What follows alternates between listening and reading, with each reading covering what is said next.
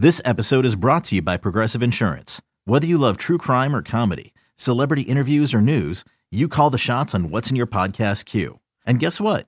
Now you can call them on your auto insurance too with the Name Your Price tool from Progressive.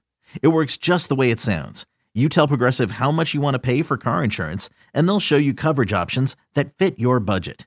Get your quote today at progressive.com to join the over 28 million drivers who trust Progressive. Progressive Casualty Insurance Company and Affiliates. Price and coverage match limited by state law. I'm Mark Chapman. Welcome to the Planet Premier League podcast. Each week, Cesc Fabregas, Nedum Onuoha, and myself talk all things Premier League. As a player, you don't have time to talk. No. You don't have time to make a plan. You just need to deal with wave after wave after wave. We watched Coach Carter, and he said, "Oh, afterwards, the game's just about doing this for your teammates." And I remember looking around halfway through the film, and half the squad was asleep. Planet Premier League. Listen wherever you get your podcasts.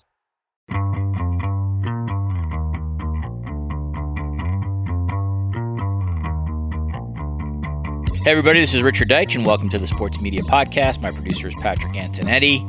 One guest this week, where we'll do a sort of an abridged uh, sports media podcast, but I am uh, very pleased to be joined by Kavitha Davidson, sports and culture writer for The Athletic, host of the Culture Calculus podcast. She is a regular on this podcast, and we will mostly do Olympics based uh, media talk as well as some Simone Biles talk. Kavitha, how are you? Doing well. Thank you for having me, Richard. All right, so let's. I want to. Here's what I want to start with, Kavitha. And this is not. You don't necessarily have to look at it under a media prism, but but this is always interesting to me. How much Olympics are you watching, and and what are you watching?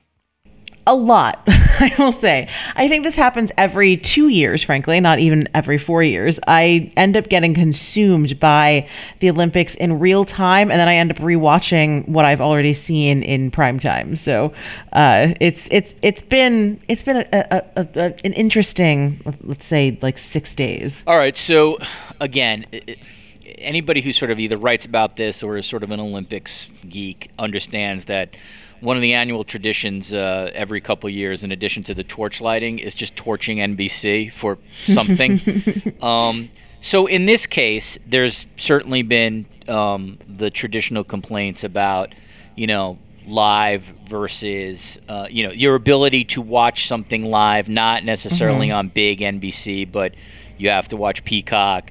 Obviously, people complaining about if you want to watch the men's basketball tournament live, you got to get um, you got to get Peacock Premium unless you have a cable service. There are people who um, I think are still a little confused about authenticating their own cable to um, to get all the the um, you know NBC Olympics dot com stuff that they can get. You know, the reality is you can pretty much watch anything live if you have a cable subscription, but I'm not sure if the messaging is so great that everybody knows that. In your own experience, Kavitha, have you been able to watch what you wanted to watch, or have you had to struggle for some things?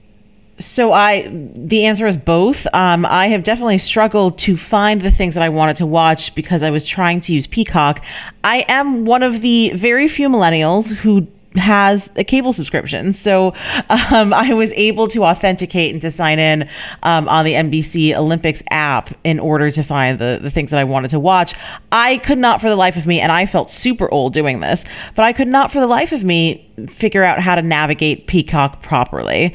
I don't I don't think I'm alone in that. No, um, wrestling, but I know a lot of wrestling fans who drives them crazy. They're not they're not they're not super they're not super I, love with the uh, the streaming service it, it, was just it it's uh, peacock has not been great to me i'll put it that way um, but once i figured out the nbc olympics app then i i really got to like take ownership over what i wanted to see and what i didn't and that's when i was uh, watching surfing for example yeah so. which i loved actually i actually i think the nbc app is good um, uh, you know i usually just because it's quite frankly just better um, it's it's it's easier to navigate. I, I watch a lot of my stuff through the CBC uh, app live, uh, which is really easy to navigate and very user friendly. But uh, but you know when I've when I've been on NBC, I find that website and Olympics app pretty good to to navigate. All right, so let's so that's the Kavitha Davidson experience when it comes to the Olympics. Now let's talk about um, a little bit writ large. Per Sports Media Watch, uh, who I appreciate chronicling this every day, along with a number of others, um, as of uh, sort of take it as we're taping this on a Friday, so roughly uh, we'll take it through Wednesday night and Thursday. Primetime Olympic viewership was down 48% on NBC, uh, including cable and streaming Wednesday night. Second smallest primetime audience ever for the Summer Olympics. Um, they're averaging around 15, 16, 17 million, sort of depending on um, what they're hitting. Um, this is essentially down, Kavitha, like uh, 40, 45, 48% uh, versus Rio, depending on sort of you know how you ultimately want to play it. The larger story here is that Olympic viewership from previous Olympics is way down. Now, there's a time difference here, so some of that is partly time difference, but I think there's more to this story because NBC's sort of premise here or their thesis was that the Olympics were going to be this communal experience that everybody the galvanizing event right galvanizing right? event um, it was going to help us in a in a in a in a post covid universe. People were going to gather around and really celebrate and come together as a polarized nation. Like that has just not come close to happening. So I wonder if you have. I mean, I have some thoughts as to the why, but I wonder if you have some thoughts as to the why uh, viewership, particularly primetime viewership, is so so down compared to other Olympics. I mean, I think first and foremost, it's it's summer after a year of not having outdoors, right? And, you know, mask, masking and vaccination uh, notwithstanding, people are outside and doing things. I think that um, sports and watching the Olympics are not one of those things that people are doing after a year of not being able to do a lot. So I think that that's very basic. That's a very basic part of it. The other thing is, frankly, I mean, haven't we been seeing this trend not so drastically but haven't we been seeing this trend for just years now? Um, and we're seeing that with with uh, the super bowl we're seeing that with the world cup. Um, viewership is fine, but it's definitely on a downward trend. And I think that that's just a function of the fact that people aren't watching the same things that they used to, and they're definitely not watching them at the same time. Yeah, I think that I think your first part may you may be onto something with the first part in terms of people um, you know, sort of people just m- making the decision to opt not to watch television and to to do other things. I do think the time difference. Um, is playing. It makes a huge difference. A we saw this with Pyeongchang right. as well, yeah. right? Now Beijing was obviously through the roof, but you can't compare mm-hmm. it to Beijing. 2008 may as well be 1776 when it comes to the exactly, television universe. Yeah. It's just it's a different it's a different universe. Um, I will say, actually, thank you, Sports Media Watch. The Olympics are averaging 17.2 million in prime time as of uh, Thursday night. That's a full 11 million viewers short of the NBC only average in 2016. So a big drop. So I think the other thing too. I mean, I think there are a number of factors.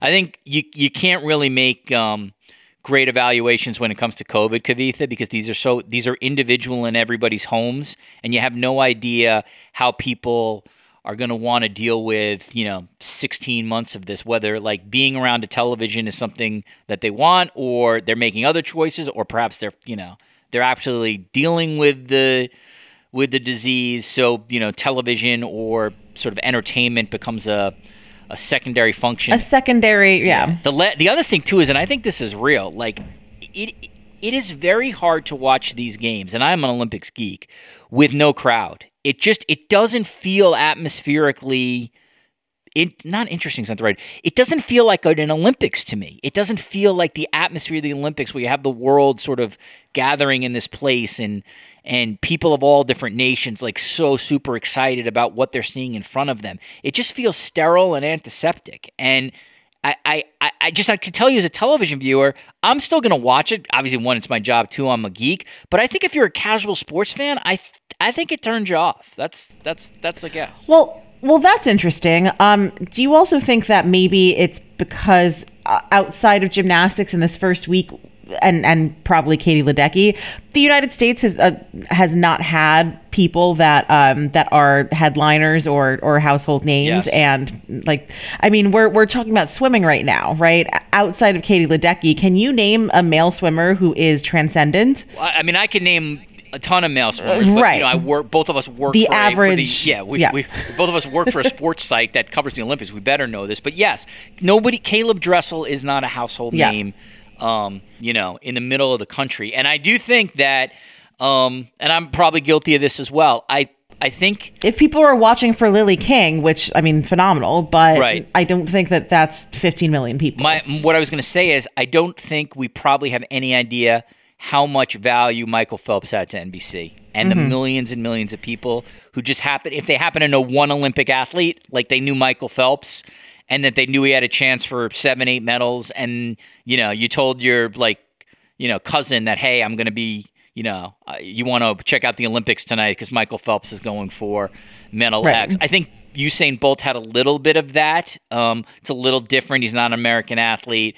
Uh, competes in less events than Phelps. But I think one of the things um, I've come to think for these Olympics is I, I think Michael Phelps was probably a bigger star than I realized because I, I do think that was part of the reason that swimming became a destination place for just average sports fans, not swimming fans. Yeah, I think that um, before Michael Phelps, the Summer Olympics was always a track and field uh like event right like that was uh that was a tra- it was track and field and gymnastics that that really drew in the average olympics viewer and that's not where we are right now um and then we i know that we're going to get into this whole discussion but that's also why it's been so detrimental for ratings and for the narrative to not have simone biles there So here's my. This is. I, I was totally wrong about this. Uh, my, and I'm glad you sort of nice. See, you're a former. You're you're you're not a former. You're a podcast host. i can do the segue Yeah, right So you know segues better than me. Yeah. I mean, you've actually hosted a legitimate podcast compared to myself, or a couple of them. well thank you for legitimizing yeah. that but So um, so the like my premise would have been when um when Simone Biles pulled out of of the team competition, my premise would have been yes, you heard about it. Yes, you know about it, but man, you want to see it. Like you want to see how this thing unfolded and you're going to get to NBC to check out sort of what happened, how the broadcasters talked about it, you know, what was going on there. I was wrong. Like it did not it did not bring a whole mass of people to um to the primetime coverage and the news itself once it was out seemed to sort of be I guess what Americans would be interested in versus sort of watching how it unfolded. So I was wrong. Would you have like, would you have guessed what I guessed, or would you have been like the opposite? Like, hey, it's 13, it happened 13 hours ago. It's old. Nobody needs to see NBC's packaged narrative kind of story of how this came to be. I think both, and NBC also does a, a, a very, I don't know if good is the right term for that, but uh, NBC does a very good job of uh, keeping those clips away from social media, right? So if you are seeing the breaking news of Simone Biles pulling out of the team competition, you're probably not seeing the first vault that led her to do that, right? Unless you're reading about it or unless you're you and I. Um, I. I wish that that were the case though, because I think that it would have it would serve it would just serve Olympic viewership and it would serve um, drumming up uh, more interest in watching these games if that were if that were possible. That being said, um, I think everybody read and had a lot of opinions about Simone Biles without actually seeing what happened to lead to that, and that did her and, and frankly the narrative a complete disservice. All right. Well, once again, another brilliant segue by you. Thank you for doing that. So, um, I want to get your impression of how you view the coverage of um, of Simone Biles uh, over the last couple days. Let me first say, I thought by and large NBC did a good job in terms of that, especially that first night. And I thought Michael Phelps was incredibly important to bring on. Talk- Michael Phelps, I mean, might have been the highlight I'm of the gymnastics coverage. Interestingly enough. Yeah, Michael Phelps has been kind of a revelation, and I'm not usually one of the. Um, I I don't always think that athletes are the best commentators. Michael Phelps has been phenomenal. Yeah, So and, he, and credit and where credit's due. Unique, unique um, insight into pressure, um, the pressure of the Olympics. I think Michael Phelps was pretty honest about suicidal thoughts. Um, I don't know if that was during during his Olympic run or post Olympics, but you know he's been very, very honest about sort of the pressure of the rings and the pressure of gold and and how that impacts uh, people and how athletes need to and how people one need to have a better understanding of the pressure on athletes, particularly Olympic athletes, and two perhaps just uh, better mental health kind of. Uh, um, you know, uh, mental health training as part of the physical training. So inevitably, there were going to be assholes who had to take that Simone Biles, you know, quit. Simone Biles isn't a real American. You know, the this is the the pussification. She let her team down. Yeah, pussification by, of by, America. I mean, right. whatever. There's a lot of The pussification, the feminization of Right. America. There's a lot Like, of let's right. Just call it what they're calling right, it. Right. I shouldn't even say extremists. A lot of right wing trolls who make their bones on that bullshit. Um, that's listen, and trust me, I wish I had better. Uh, I wish I was better about avoiding them and and not liking and cheering when people dunk on them. That said, Kavitha, I have to admit I, I've been pretty. I've been surprised and kind of um, inspired by so many really well thought out pieces that I've read since this happened from people explaining to me about the twisties and gymnastics to other well known famous um, gymnasts coming on and explaining sort of what's happened to I think the overwhelming majority of people who have supported Simone Biles. If if nothing else I think I think I mean I'm you could always be wrong here.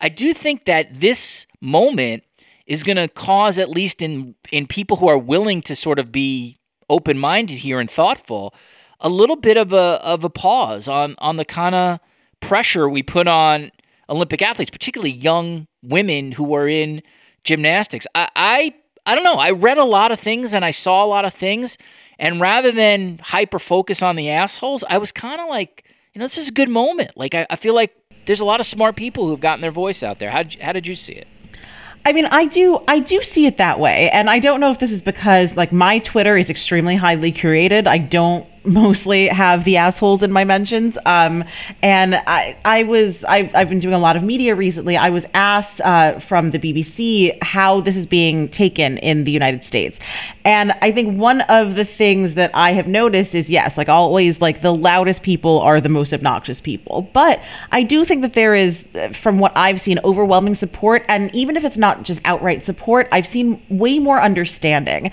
and way more capacity to learn and to understand about what's going on here. Like we've talked about the yips for 20 years, Yeah, right? absolutely. Um, the I mean, Chuck. I'm a Yankees fan. Chuck Knobloch not being able Yeah. to Steve throw to first. him. There you go. Yeah. Yeah.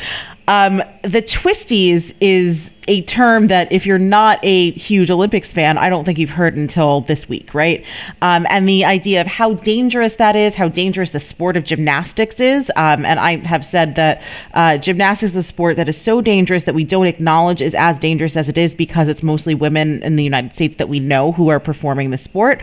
Um, but at the same time, uh, the the the fact that we have explainers, the fact that we have you know the feeling of getting lost in the air, quote unquote, which is what the twisties feels like um, from gymna- from from gymnasts who are are writing about this is I think a little bit revolutionary. That also is a a continuation of a conversation that we've had for at least a year.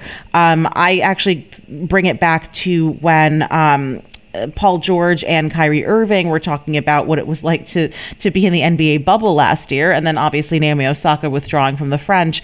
Um, these are not conversations we've had before, so in that sense, it is it is new. It is absolutely new, and just like putting words to that phenomenon, putting words to any kind of mental health issue is is important. Yeah, listen, you got to just realize that there's always going to be a way to monetize. Like, I, I, uh, by the way, this is not a cancel culture conversation. You, ha, I, I, have all these shit opinions you want. I'm, I'm not stop. I'm not saying stop it or anything like that. I loathe Skip Bayless. I've never once written that Fox Sports should should fire or cancel the guy. But people should just know that there's always someone enabling this. Like, there's always someone behind the asshole with the voice. You need a distribution engine to to send that out there. So, you know, if Piers Morgan is going to do his bullshit, well, he can do it on his Twitter feed. That's one thing. But the Daily Mail is a massive enterprise. And when they put that column out there, you know, that's who you should really be mad at. You should be mad at the Rupert Murdochs of the world. Uh, he doesn't own the Mail anymore, but the Rupert Murdochs of the world for putting shit out on Fox. Not necessarily. I mean, you can be mad at the person doing the opinion too, but I, what I guess I'm trying to say is there's usually money behind The it to- institution to- that upholds that. yeah, there's right? money behind it to uh, to monetize.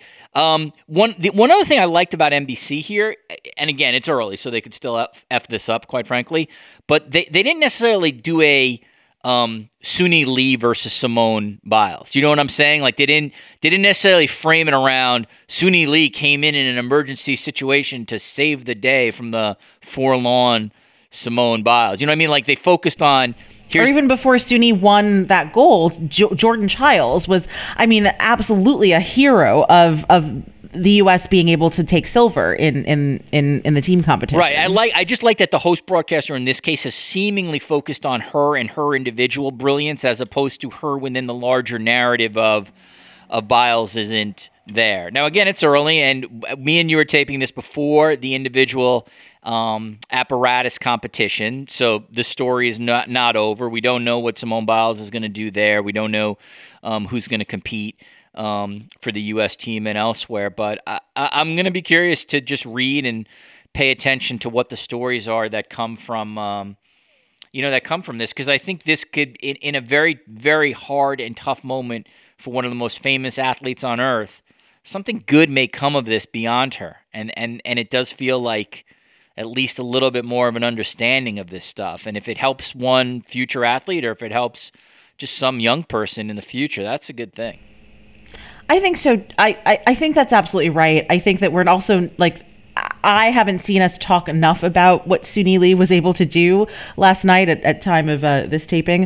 Um, I think that's coming though, don't you think? I, I think her story is just at the yes. beginning. We're gonna she's gonna be everywhere she's going to be everywhere. This is definitely um, this is definitely a breakthrough moment. Uh, this is also in a whole context of anti-AAPI violence that we've seen in in the United States, um, and you know she's but she's so relatable, um, and that's that's one of the things that I think we've seen what makes Olympians resonate isn't just gold, it's relatability. And you know, she had a TikTok immediately after she she won gold where she just ate a pizza.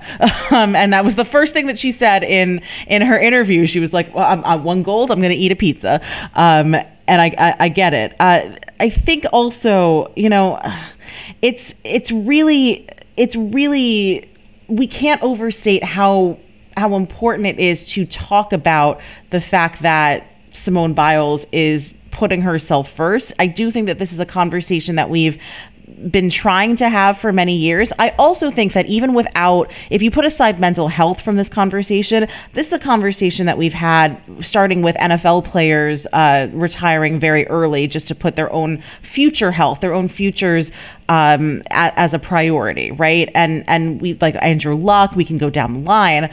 Um, it's it's a continuation of that idea of the fact that the immediate glory and and you're playing sports or you're doing your sport right now isn't the thing that matters to you the most because you still have 40 or 50 years of the rest of your life to live. And that's not something that we're used to talking about. And that also speaks to, as fans or as media, how much we expect from these athletes and what we think that they owe us. And they don't actually owe us very much. Yeah, I think for Simone Biles, uh, this is a safety issue first and foremost. And then after that becomes. Um, physical health, mental health, the sort of the you know the pressure of athletics and stuff. But she made a choice basically that um, to me was safety, safety above all, and that if she's not comfortable in the air, with how she ultimately may land or perform her movement. She had to uh, think of herself first. It does make me think, Kavitha, that a place like the Athletic, um, you know, whether other other publications that uh, care about doing quality work and have investment, um, I feel like they should have a, a, mental health sports reporter. I just feel like that beat. I, am not saying Simone Biles the, the this is whole the, her story is only a question of mental health. I think me, Kavitha, and I have sort of said pretty clearly it's not. But I, I just think that subject matter is so interesting, so important. I think so many people can relate to it, even if you're not a professional athlete. And you know, we we did some of it at Sports Illustrated. My colleagues David Epstein, Pablo Torre, and some others uh, did work on that and frequent work on that for David Epstein. But it never really became beat. And I've always thought that this would be a pretty interesting beat for a sports place to, to have. I mean that that's I think that you, you can't go wrong when you have somebody uh, on staff who actually knows how to talk about these issues, right? Um, and I think that in, in general, we don't have enough people in sports media who represent or who have the vocabulary or the wherewithal to cover either mental health issues, disabled issues, um, transgender issues, right? So that's like not to equate those three things, but I, I, I think that it, it could serve uh, media companies to have people who are uh, more uh, more equipped to talk about to talk about that. I will say, just in the last three four months or so, probably starting with Naomi, um, I've been asked from global media appearances that I've done much more about mental health than I've ever in the past, and it's just been a concentration of that. So I do think that uh, that uh, you know there needs to be an understanding here, and it can't just come from you know an ancillary. We're seeing you know we're seeing what's happening here, and let's comment let, let us comment on that. Um, there does need to be more expertise, and it's so hard. Also, I think that there's so many pitfalls to fall into um, when you are talking about, uh, about about these kinds of issues that there needs to be a sensitivity around it that probably does require a, a separate a separate hiring. Suni Lee's parents immigrated from Laos, I believe, correct? Mm-hmm. Right? Immigrants, they get the yes. job done once again.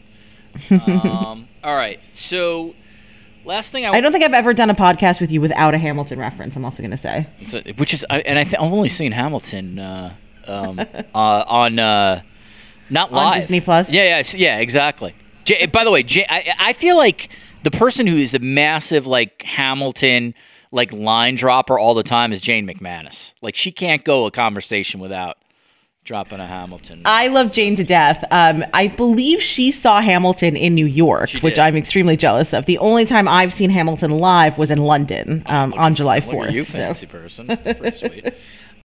All right, let's finish up with uh, with this. The um, as I'm asking this question, I'm thinking of the Cole, Cole Beasley uh, presser.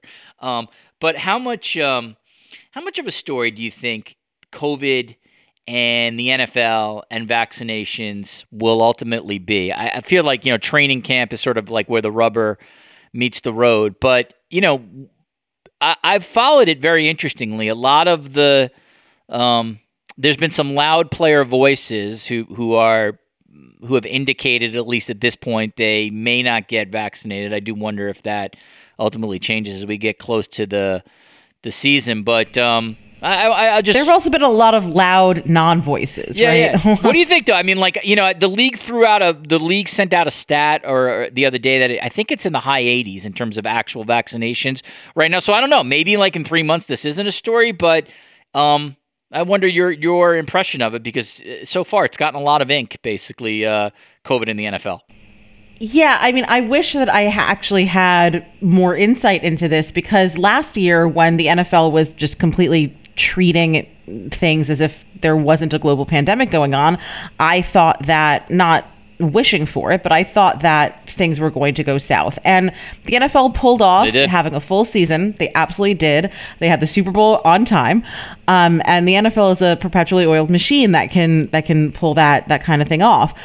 I I wish that more players were getting vaccinated. Frankly, it's it's actually really distressing um, to see what we're going to continue seeing, which is more players who are coming out and either saying, I don't think it's going to be the Cole Beasleys who are let's let's just not give him more airtime. Um, but I do think that um, you know if if I were a betting person, I would bet on the NFL getting this done um, getting their players mostly vaccinated. That being said, you know, we've seen in Major League Baseball the 85% threshold being met by teams that are still having some kind of outbreak. Um, and, and, and players on those teams, the 15% of those players, or however many percentage that that's going to end up being, obfuscating on the question of whether or not they've been vaccinated. I I don't know. I think that football in particular is also just such an addiction, especially in the United States, that um, I don't know. I don't think that people, even people who are pro vaccination, are are going to care that much when September comes around um, about who is vaxxed and who isn't, and that's kind of sad. That's interesting. I mean, I, I have to. I mean, you know, it's something I think a lot of Americans think about all the time. It is amazing to me that this became a political issue. It didn't have mm-hmm. to. We could probably do a five-hour podcast as to about just that. Uh, yeah, yeah, as to the why. But I, I, I think at a at a fundamental level, Kavitha, I imagine you agree with me on this.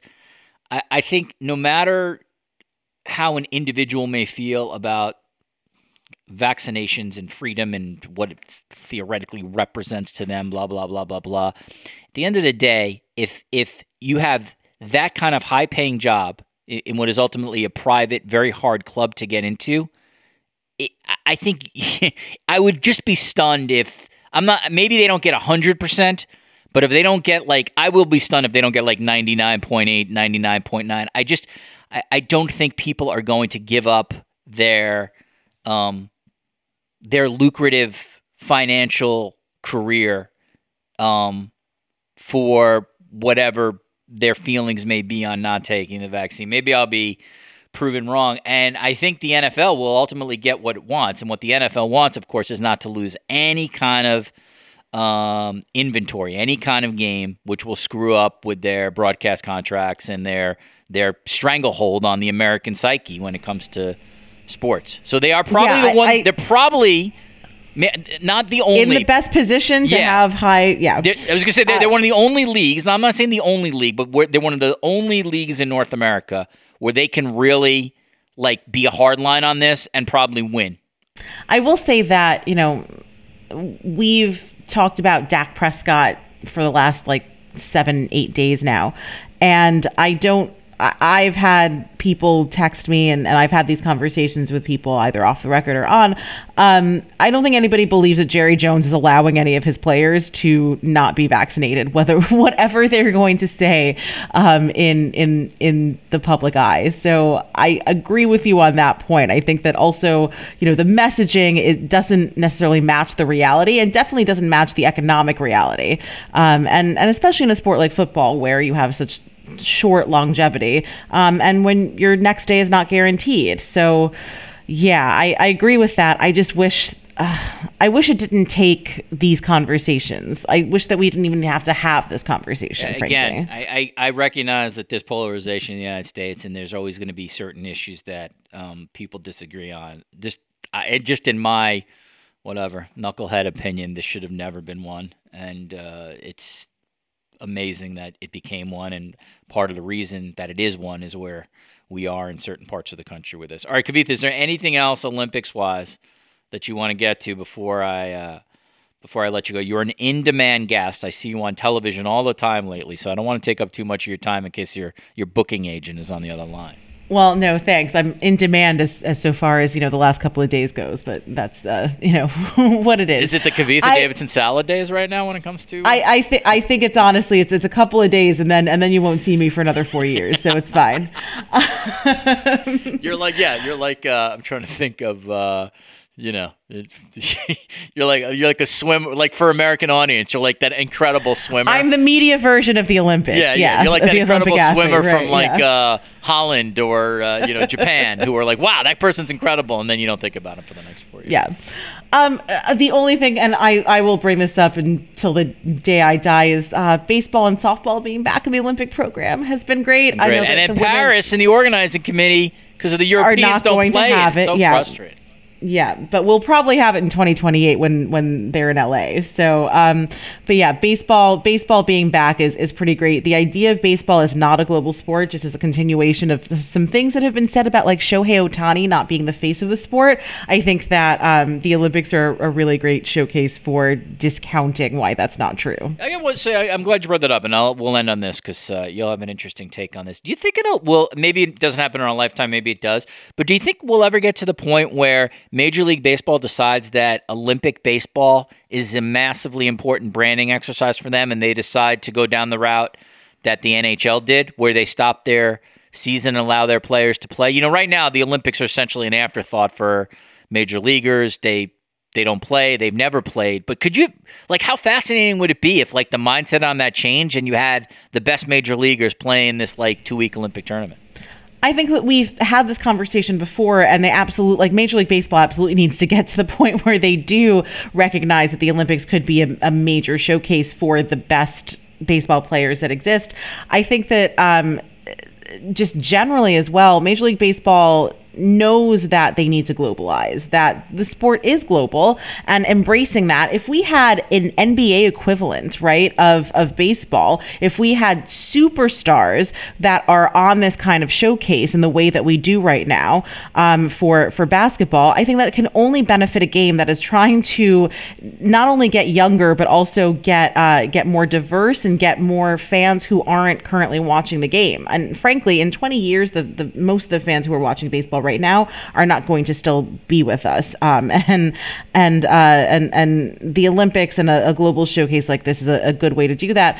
I don't know how that counteracts with the World Baseball Classic, um, but I think that we also saw last year when none of us had live sports, when none of us had baseball, uh, we were all waking up early to watch the KBO. We were all walk- watching Korean baseball, and uh, and and obviously baseball is a gigantic game in, in Japan. So I think that it behooves Major League Baseball to embrace that instead of trying to shun that. The World Baseball Classic, that initial one, or maybe it was the initial one, the mm-hmm. second one was awesome. Like I was so yeah. into that for a while. Um, so yeah, I, I, would love to see it. I think it actually would be great for the global branding in the game. I do certainly recognize how many logistics hurdles will have to be jumped um, in order for MLB to pull that off. Uh, Kavitha Davidson is a sports and culture writer for The Athletic, host of the Culture Calculus podcast. You can see her on various uh, um, news outlets around the world at this point, not even just the United States. And she's always uh, she's always great to come on to this podcast. I pay her zero dollars for it, so she's totally doing it as a favor to me. Uh, but I appreciate it all the same. Kavitha, thanks so much. You'll be back. Um, I always like talking to you, and uh, and thanks for joining me on the Sports Media Podcast. Yeah, absolutely. Thanks so much, Richard. All right, back in the studio. My thanks to Kavitha for popping on. She's always great. Uh, has uh, just really interesting insight into all of this terrific writers. So I always appreciate her coming on. Uh, previous um, podcast prior to this, we had um, Chad Finn uh, previewing actually the, the, Olympics and what we thought uh, viewership might be, and uh, Melanie Newman on her journey calling Major League Baseball games. She works for the Orioles and what she calls Orioles games, I should say, for MASN, uh, Network. Prior to that, Jemele Hill on What's Next for ESPN regarding Maria Taylor, etc. That obviously has uh, sort of played itself out. Jemele predicted Maria Taylor would leave, and she did. Uh, she indeed did. And uh, Fabian Ardaya covering Shohei Ohtani. He now covers the Dodgers for us, but to cover the Angels for a long time. And then uh, just go down the archives list. Hopefully, something you like. Mike Golic, Michael Kay, Jon Wertheim, Ian Darke and the list goes on and on. Uh, if you like this stuff, please leave us a uh, five star review and a nice note. That is how this podcast continues. My thanks, of course, to Patrick Antonetti for producing this podcast. Thanks to everybody at Cadence 13 for their support. Thank you for listening, and we'll see you soon on the Sports Media Podcast.